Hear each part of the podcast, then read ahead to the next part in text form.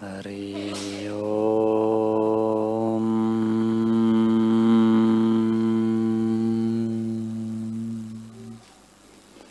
हरि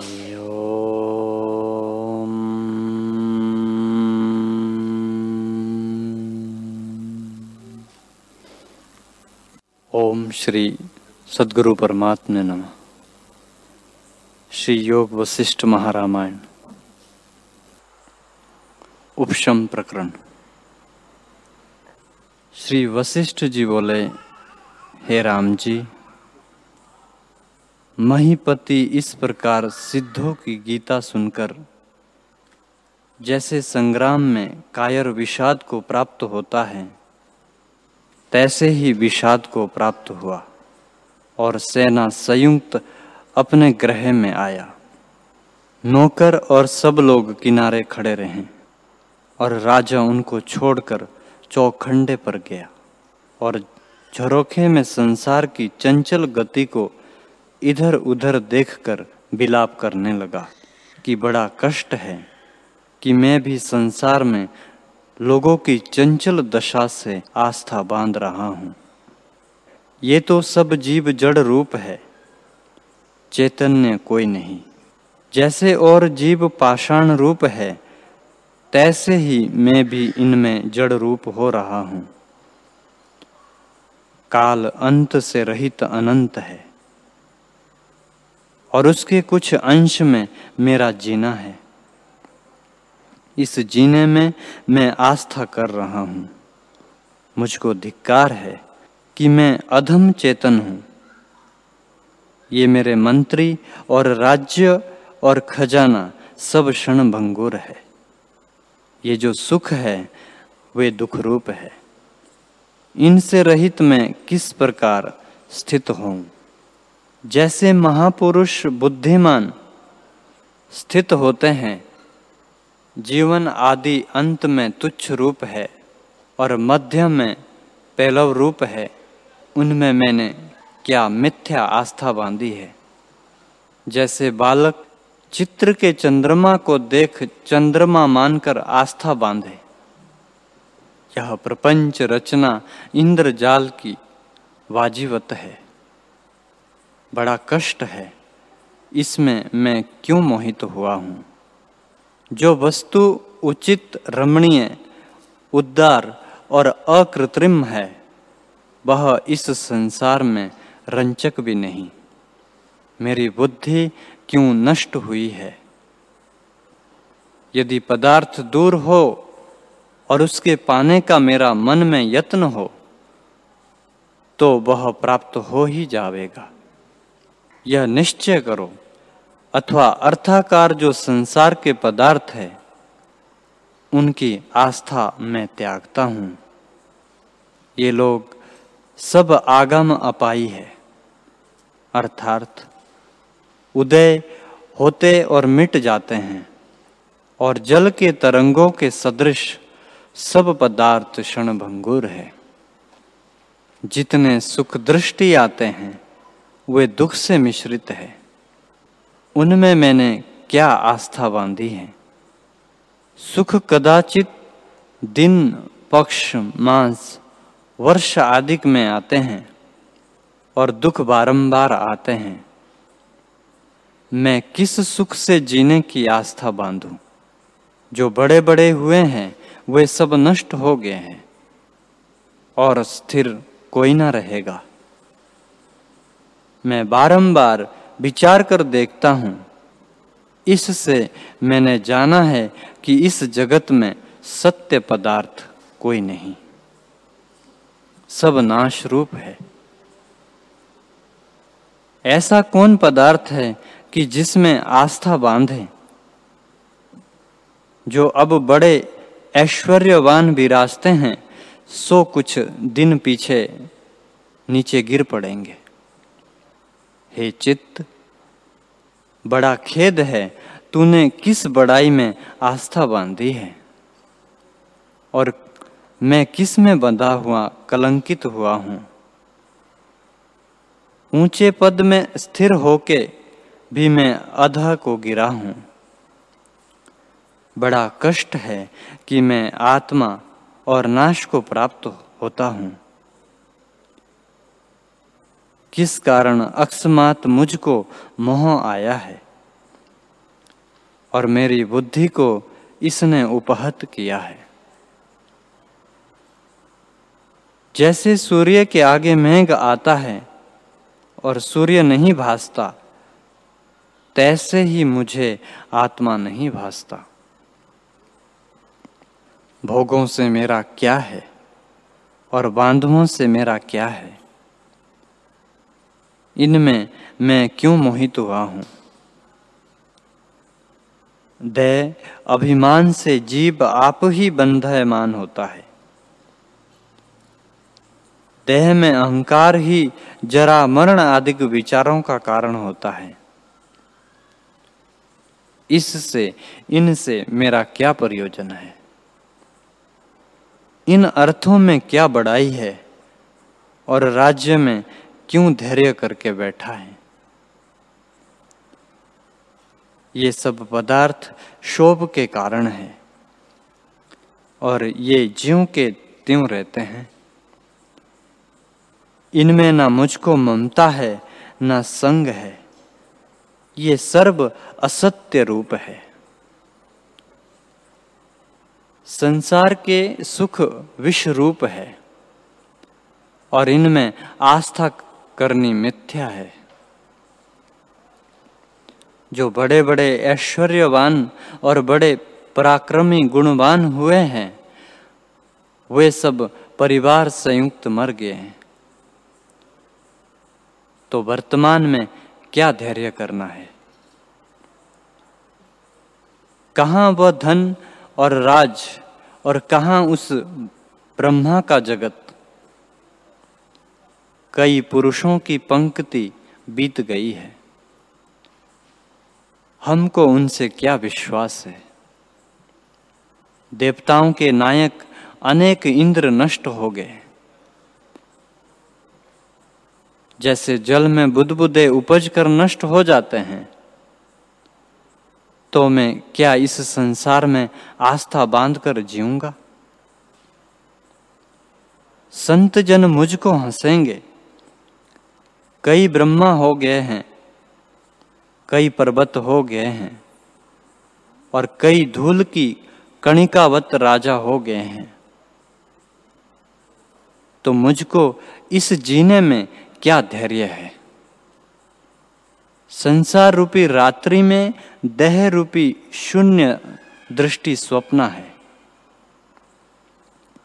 उस ब्रह्म रूप में जो मैंने आस्था बांधी है, इससे मुझको धिक्कार है। यह, वह और मैं इत्यादिक ब्रह्म आत्मा में मिथ्या कल्पना उठी है। और अज्ञानियों की नाई मैं स्थित हुआ हूँ। अहंकारी रूपी, अहंकार रूपी पिशाच करके क्षण क्षण में आयु व्यतीत होती है। देखते हुए भी नहीं दिखती। काल की सूक्ष्म गति है, जो सबको चरण के नीचे धरे हैं। सदाशिव और विष्णु को जिसने खेलने का गेंद किया है और वह सबको भोजन करता है, इससे मुझको जीने में क्या आस्था बांधनी है? जितने पदार्थ है, वे निरंतर नाश होते हैं। कोई दिन में, कोई पक्ष में और कोई वर्ष में नष्ट हो जाता है। जो अविनाशी वस्तु है, वो अब तक नहीं देखी। वर्षों व्यतीत हो गए हैं। जीवों की चित्त रूपी नदी में भोगों की तृष्णा रूपी तरंग उछलती है। शांत कदाचित नहीं होती। जैसे वायु से नदी में तरंग उछलती है और सोमता से रहित हो जाते हैं। जिनको चित्त में भोगों की अभिलाषा है, उनको अतुच्छ पद दृष्टि नहीं आता। और वे कष्ट से कष्ट को प्राप्त होते हैं और उन्हें दुख से दुखांतर प्राप्त होता है। अब तक मैं विरक्त नहीं हुआ, इससे मुझको धिक्कार है। जिसका अंतकरण नीच है, उसने जिस जिस वस्तु में कल्याण रूप जान के आस्था बांधी है, वह नष्ट होती दिखती है। यह शरीर अस्थि मांस से बना है और आदि अंत संयुक्त इसका आकार है। मध्य में कुछ रमणीय भासता है। परंतु सब अपवित्र पदार्थों से रचा विनाश रूप है। स्पर्श करने के भी योग्य नहीं, उससे मुझको क्या प्रयोजन है? जिस जिस पदार्थ से लोग आस्था बांधते हैं, उस उस में दुख ही देखता हूँ। और ये जीव ऐसे जड़ मुड़ है कि सदा इसमें लगे रहते हैं। कल यह पदार्थ मुझको प्राप्त होगा। अगले दिन यह मिलेगा। दिन दिन पाप करते और खेद पाते हैं तो भी त्याग नहीं करते। बालक आदि में पूरी मूर्ता से विचारते यौवन अवस्था, काम आदि विकारों से मिश्रित है। और शेष जो वृद्धा अवस्था है, उसमें चित्त से दुखी होता है। तो यह जड़ मूर्ख परमार्थ कार्य को किस काल में साधेगा?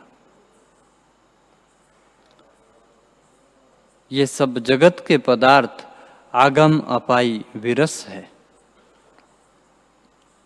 और विषम दशा से दूषित है। अर्थात, एक भाव में नहीं रहते। सब जगत असार रूप है। और सत्य बुद्धि से रहित असत्य रूप है। सार पदार्थ इसमें कोई नहीं। जो राजसयु और अश्वमेघ आदि यज्ञ करते हैं वे महाकल्प के किसी अंश काल में स्वर्ग पाते हैं। अधिक तो नहीं भोगते। जो अश्वमेघ यज्ञ करता है, वह इंद्र होता है। पर जो ब्रह्मा का एक दिन होता है, उसमें चतुर्दश इंद्र राज्य भोग कर नष्ट हो जाते हैं। जब सहस्त्र चौकड़ी योगों योगों की बीत व्यतीत होती है, तब ब्रह्मा का एक दिन होता है। ऐसे तीस दिनों का एक मांस और द्वादश मांस का एक वर्ष होता है। सौ वर्ष ब्रह्मा की आयु, उस आयु को भोग कर ब्रह्मा जी भी अंतर्धान हो जाते हैं। उसका नाम महाप्रलय है।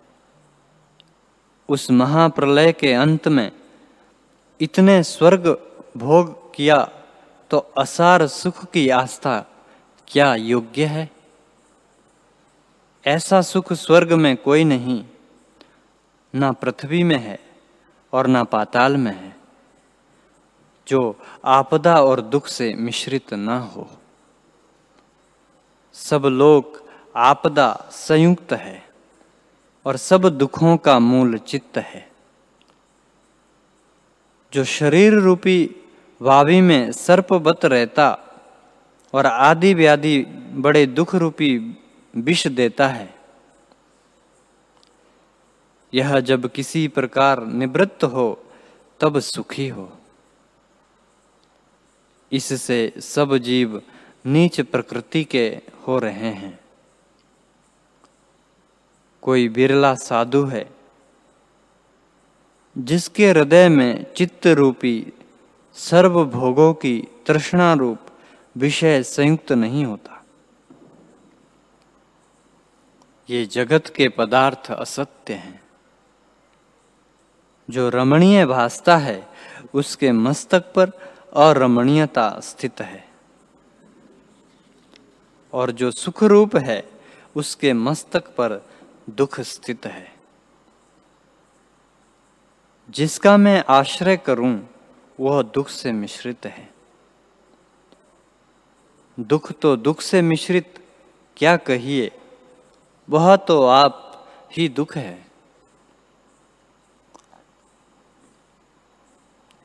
और जो सुख संपदा है, सो आपदा दुख से मिश्रित है। फिर मैं किसका आश्रय करूँ? ये जीव जन्मते और मरते हैं। इनमें कोई बिरला दुख से रहित है। सुंदर स्त्रियाँ जिनके नील कमलवत नेत्र है और परम हास्य विलास आदि भूषणों से संयुक्त है। इनको देख के मुझको हँसी आती है। कि ये तो अस्थि मांस की पुतली है और क्षण मात्र इनकी स्थिति है। जिन पुरुषों के निमेश खोलने से जगत होता है और उन्मेष मोदने से जगत का अभाव हो जाता है, वे भी नष्ट हुए हैं तो हमारी क्या गिनती है? जो जो पदार्थ बड़े रमणीय भासते हैं, वे स्थित रूप है। उन पदार्थों की चिंता और क्या इच्छा करनी है? नाना प्रकार की संपदा प्राप्त होती है, पर इनमें जब कोई चित्त को आ लगता है, तब सब संपदा आपदा रूप हो जाती है। और जो बड़ी आपदा आ प्राप्त होती है और चित्त में शोभ नहीं होता, शांत रूप है, तब वे ही आपदा, संपदा रूप है। इससे यही सिद्ध हुआ कि सब मन के फुरने मात्र है। क्षण भंगुर रूप मन की वृत्ति है। अकस्मात जगत में इसकी स्थिति भई है। और अज्ञान से अहम की कल्पना है। उसमें त्याग और ग्रहण की भावना मिथ्या है। क्षीण रूप संसार में सुख आदि अंत संयुक्त है। जो सुख जानकर जीव इसकी ओर धावता है वह सुख फिर नष्ट हो जाता है। जैसे पतंग दीप शिखा को सुख रूप जानकर उसकी ओर धावता है तो दग्ध हो जाता है। तैसे ही संसार के सुख ग्रहण करने वाले तृष्णा से दग्ध हुए हैं। जैसे नरक की अग्नि दग्ध करती है पर वह भी श्रेष्ठ है। परंतु क्षण भंगुर जो संसार के सुख है, वे महानीच है। नष्ट हुए भी दुख दे जाते हैं और दुखों की सीमा है। पर जो इस संसार समुद्र में गिरते हैं, वे सुख नहीं पाते। संसार में दुख स्वाभाविक है। और सुख दुख से मिश्रित है। मैं भी अज्ञानी की नाई काष्ठ लोष्टवत स्थित हो रहा हूँ। और बड़ा खेद है कि अज्ञानी बत श्रम आदि सुख को त्याग करके क्षण भंगुर संसार के सुख निमित्त यत्न करता हूँ। जैसे बर्फ़ से अग्नि नहीं उपजती तैसे ही संसार से सुख नहीं उपजते। जितने जीव है, वे जड़ धर्मात्मक है। संसार रूपी एक वृक्ष है और सहस्त्रों अंकुर, शाखा, पत्र, फल, फूलों से पूर्ण है। उस संसार रूपी वृक्ष का मूल मन है। उसके संकल्प रूपी जल से विस्तार को प्राप्त हुआ है और संकल्प के उपशम हुए नष्ट हो जाता है। इससे जिस प्रकार यह नष्ट हो, वही उपाय मैं करूँगा। संसार में भोग देखने मात्र सुंदर भासते हैं और भीतर से दुख रूप है। मन मरकटवत चंचल रूप है। उसने यह रचना रची है। जब तक इसको वास्तव में नहीं जाना, तब तक चंचल है। और जब विचार से जानता है, तब पदार्थों की रमणीयता सहित मन का अभाव हो जाता है। इससे मैं नाश रूप पदार्थों में नहीं रमता। संसार की वृत्ति अनेक फांसियों से मिश्रित है। उसमें गिर के जीव फिर उछलते हैं और शांत कदाचित नहीं होते। ऐसी संसार की वृत्ति को मैं चीरकाल पर्यंत भोगा है। हरि ओ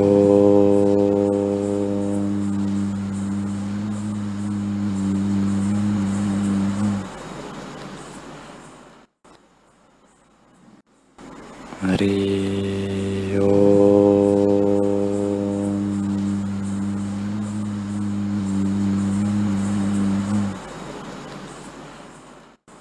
ॐ सहनावतु सहना भुनक्तु सह कर्वा वह तेजस्विनामधीतमस्तु माँ विद्विषावहे। ओम शांति शांति शांति। श्री सदगुरुदेव भगवान की जय।